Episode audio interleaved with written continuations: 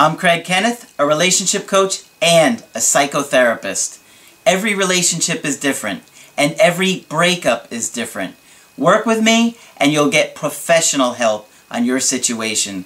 Just click on the link in the description below or go to my website, askcraig.net.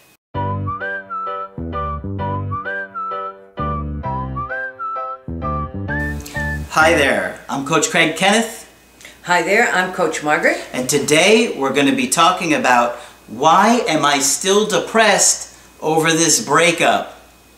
Well, one of the things that's very frustrating about a breakup is feeling like it's been going on forever. Right. Sometimes you could be depressed, stressed out, upset, uh, constant thoughts uh, that are intrusive Yeah. and obsessive for months on end and sometimes for years.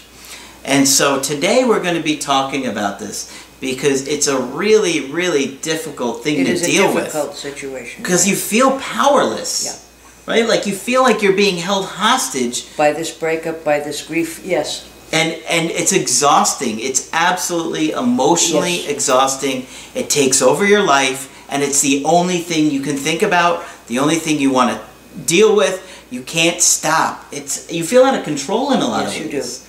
And that's extremely disturbing. And so for I think about the fourth time, we're going to talk about depression and, and grief over a breakup. Mm-hmm. Um, and I hope that there are some answers in here, um, or at least some different ways to look at things.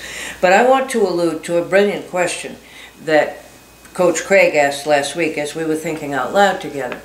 And he was saying it's so easy to understand, at least in terms of history and being adaptive, that anxiety in many ways does things to keep us safe. And I'll go back to the old saber-toothed tiger um, analogy that if we were living in a cave with 50 or 60 other people, um, and we went out to hunt or gather one morning and found a saber-toothed tiger waiting there, um, who grabs our little loincloth and almost drags us into the woods. But we get away, we run fast enough, and we get back to the cave. What do you think is going to happen the next day when you go out? All of your alarm systems are going to be on, saying you better look out for the saber-toothed tiger. Could be over here, could be over there, could be anywhere. You better be careful. And hopefully you fixed that loincloth. Loincloth to be a little tighter and harder to grab. Exactly right. Uh, but we have an alarm system caused by anxiety that's there to keep us safe. And I'm going to talk about PTSD in the sort of in the near future. So Yes. that's part of it. Um, Because that- trauma has a huge impact on Oh breakups. God, yes, Breakups are extremely traumatic. yes they are. And Yeah. you know, we have extensive training on that. Yeah. And so that's why you're going to learn a lot more from us when we talk about Yeah. why it's so traumatic and what Yes. that means. Yes. So anxiety keeps us safe. And Craig's question was, does depression do anything for us? And my own conclusion after years of dealing with depressed people is that if nothing else, depression gives us an enforced rest when we're too stressed to function. Okay, let's talk about that for a Okay, minute. so if you have a long period of stress, um, a depression can follow that sometimes, right? Mm-hmm. Um, and a depression, Can, can you help people understand why a depression might follow that? 'Cause Yes. They, you know, everybody doesn't understand depression like you Okay. do. so everybody's, so say you've had a really distressed or stressful period when all kinds of things went wrong and you got a flat tire and your hot water heater went and the bill was terrible and your wife's in a bad mood and the baby is crying and teething. How would that be for stress? Would that do it? That would do it. Okay, that would do it. Um, some period of time, not terribly long, after, say, a couple of months of all this, it wouldn't be a surprise if you had a depression. And here are the reasons, some of the adaptive reasons that people have speculated the depression might come. Okay, so what we're trying to help you understand is that there are maybe some biological Yes, evolutionary Yes. reasons to a breakup or and to a depression over a breakup. to a depression, over a breakup indeed. Yeah. Okay. So if you understand this, because you know I've explained how anxiety Yes. has a function in Right. relationships. And this was your question, how does anxiety, That's right. how does Depression. depression have a similar adaptive function. I got Margaret thinking. And I've always, yes, yes, he did. And I've always thought that it was a way when you didn't have sense enough to rest and take care of yourself, that sometimes the human psyche used a depression in an act of desperation to get you to calm down, stop the stress, and kind of rest. But what I found out when I researched it is that there are people called evolutionary psychologists, how's that for a term, who look at modern things and modern symptoms and modern phenomena and ask, how do these things play in our history? And one of the things that they say about depression is it must still have some adaptive function for us, or evolution would have, you know, selected it out and we wouldn't have it anymore. That makes sense. It's interesting, right? Doesn't it? Doesn't it? Because why would you have depression if it didn't help you? No, that's right. And yeah. So what they're saying is that if you really look closely at depression, it may have been very adaptive when someone was sick or injured way back there in the cave days. Because if you look at the depression, the first thing is most people complain, I have no energy. I don't want to do anything. I have all these cool things that I want to do, need to do. I can't do any of them because I have no energy. Well, they would propose that all the energy is being reserved to go into the healing process from whatever it is that ails us. Mm-hmm. And you could certainly have some kind of a an infectious disease, and in antiquity, remember, there were no antibiotics. So either you survived by resting or you didn't survive. So the depression may, pi- may play a role in getting you to rest even though you don't want to. So it's a survival. It's mechanism. a survival mechanism, yes. And the the other thing is you isolate. So if you have an infectious disease that's going to spread to other people, if you isolate, it's not going to spread it to the other people quite as readily, nor are you going to pick up a new one. Okay? So the isolation even has a function. So it gives you a chance for, for your immune system to help right. you you Yes, feel better, exactly heal, right. Yep. keeps other people from getting what you have. And may help you heal from an injury as well. Uh, because if you can't, if you're isolating, you're not going to go running around and so forth and so on. So do you think a lot of athletes get depressed when they're injured? I bet they do. And in fact, I'm thinking of one fellow I used to work with, and he was injured one time and couldn't run, and he was absolutely. I, I had to literally work with him to get him going again. Was it Fred Flintstone? Yes, and one of his cousins as well. I remember the man very well. I liked him a lot. And he was about to run a marathon and, and he couldn't. And oh my, my heavens was he depressed. So particularly back in the cave days when I was little, um, it may have had a really meaningful function. And people go on to say that oftentimes the human body sees stress almost as an infection and that a response to stress can be to be kind of knocked down and forced to rest by a depression. Now, it would be interesting to think about that when you're in the middle of one, um, although it's hard to think about anything except how depressed you are. Yeah. Um, but you can remember that sometimes our psyche has wisdom that we don't have um, and knows what to do for us. The other thing they suggest is that um, if your tribe um, is, you know, sort of an average tribe, and over the hill there's a very well fed tribe that has lots more antelope than you do, and you might be tempted to go start a war with them. Um, depression might be a very good idea to keep you from doing something that's going to get yourself killed and probably half your tribe. Um, don't attack tribes that have more antelope than you. okay, so it does it does seem to have um, an adaptive piece to it. And like I say, I have said to people because most therapists get all upset if depressed people want to rest. And I have learned over the years not to do that.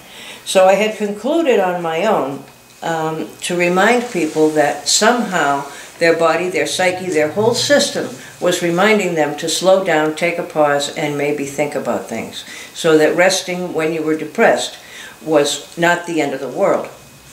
But the thing you hear the most often from depressed people um, is you shouldn't be depressed, stop being depressed, just get over it, snap out of it, and if you got up and did something, you'd feel better. Well, you can't because you don't have the energy. hmm So I try very hard not to do any of that, and I encourage people to think about what's been going on in their lives recently, and, and when have they been depressed before, if they have been, etc., etc. But I've learned not to get all upset about resting.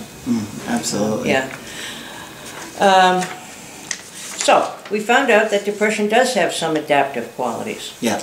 Um, the other interesting thing that Craig asked is can you be depressed for no reason? It's a good question. It is a good question. Even you think so, Coach Craig, who asked the question. And I asked the question. Yeah. Go me. yes, good for you. Um, my answer would be no, but I don't know that I can prove it.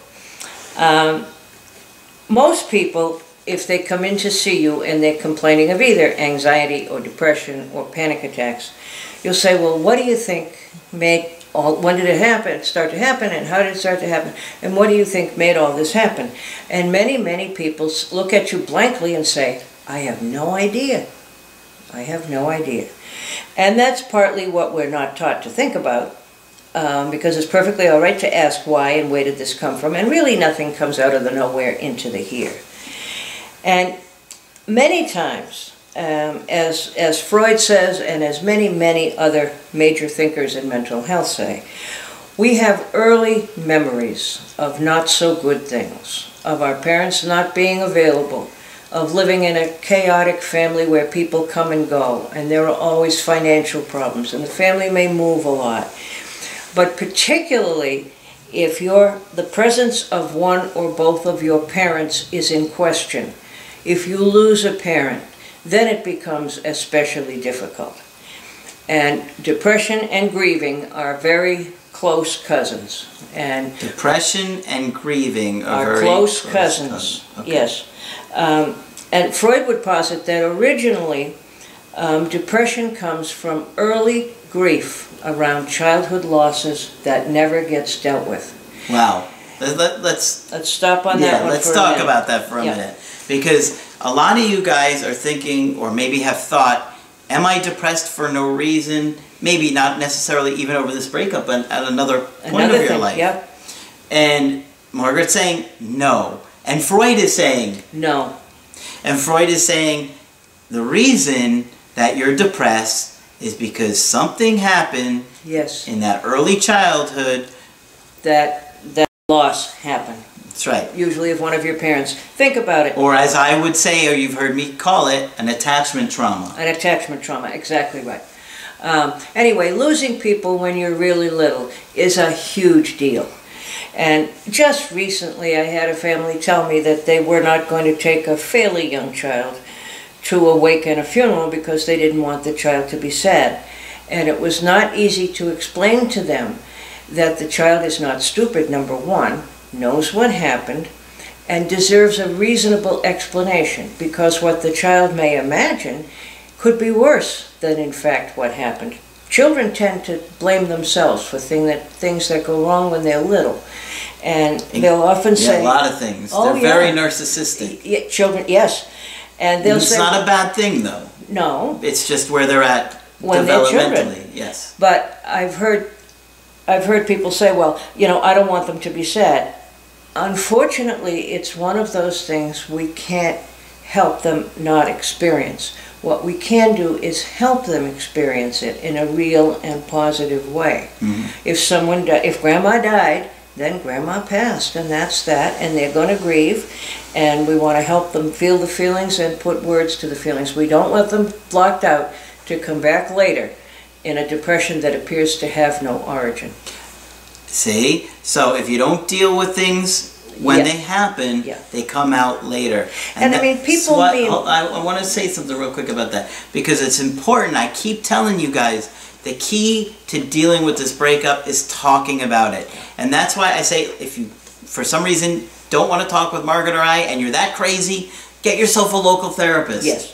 But we know, and Margaret and I are experts in this area, okay? We have spent a lot of time talking about this and the breakup process, what to do to reattract somebody. Yes. and how to handle things. But you have to talk about it because if you don't, it's going to come back later in life in the form of maybe panic attacks, Panic attacks is a very common thing that comes back, anxiety or depression.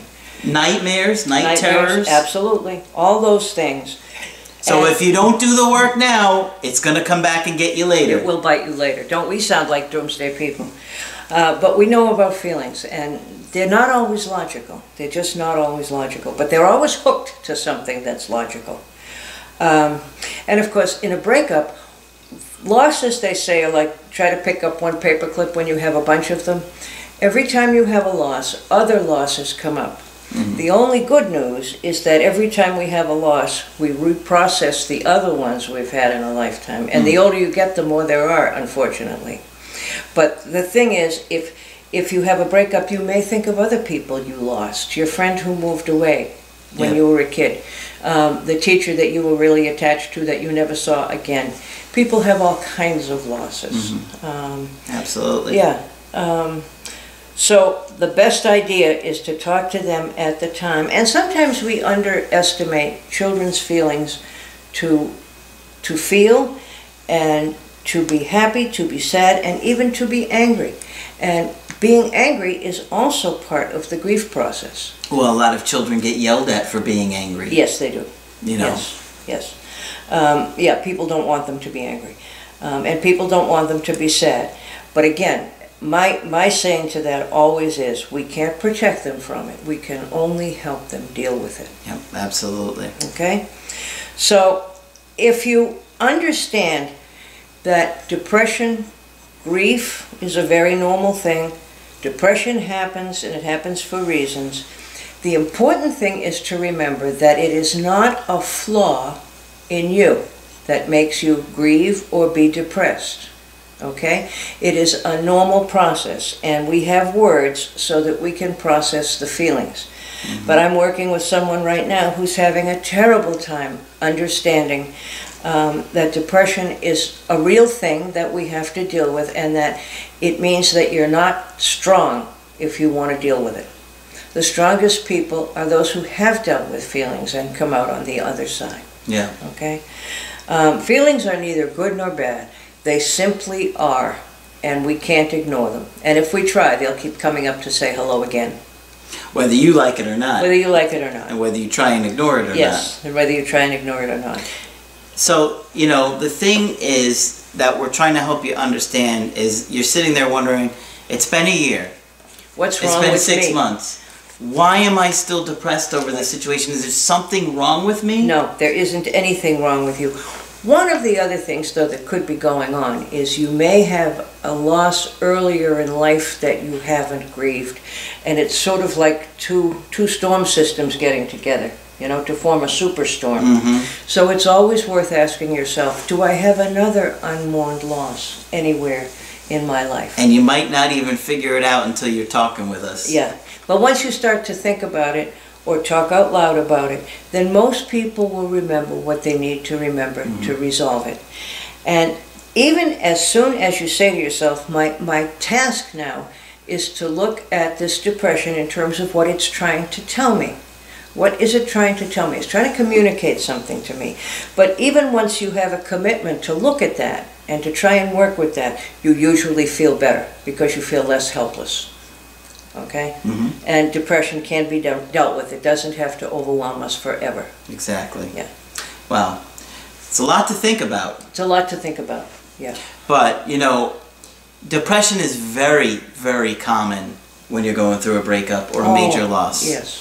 And so, don't beat yourself up. No, never. Think about the things that we're talking about here. And, you know, obviously we talk a lot about attachment, attachment trauma, Yes. and all of those things, and that's directly correlated to what we're talking about today.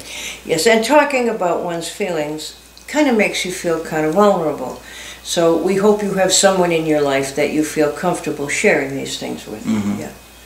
So, okay, is there anything else you wanted to add? Uh, no, and your questions were still brilliant. Yeah, thank you, Margaret. Wasn't that a great video, guys? Make sure you give a thumbs up for Margaret on that one. She spends a lot of time researching these Yes, things. Yes, I do. So, if you want to get our help, you can get my help or Margaret's help. Just go to our website, askcraig.net, sign up for the coaching option that works best for you. I do email coaching, Skype coaching. If you got to get with me right away, emergency Skype coaching is available. And you can also Skype with Margaret.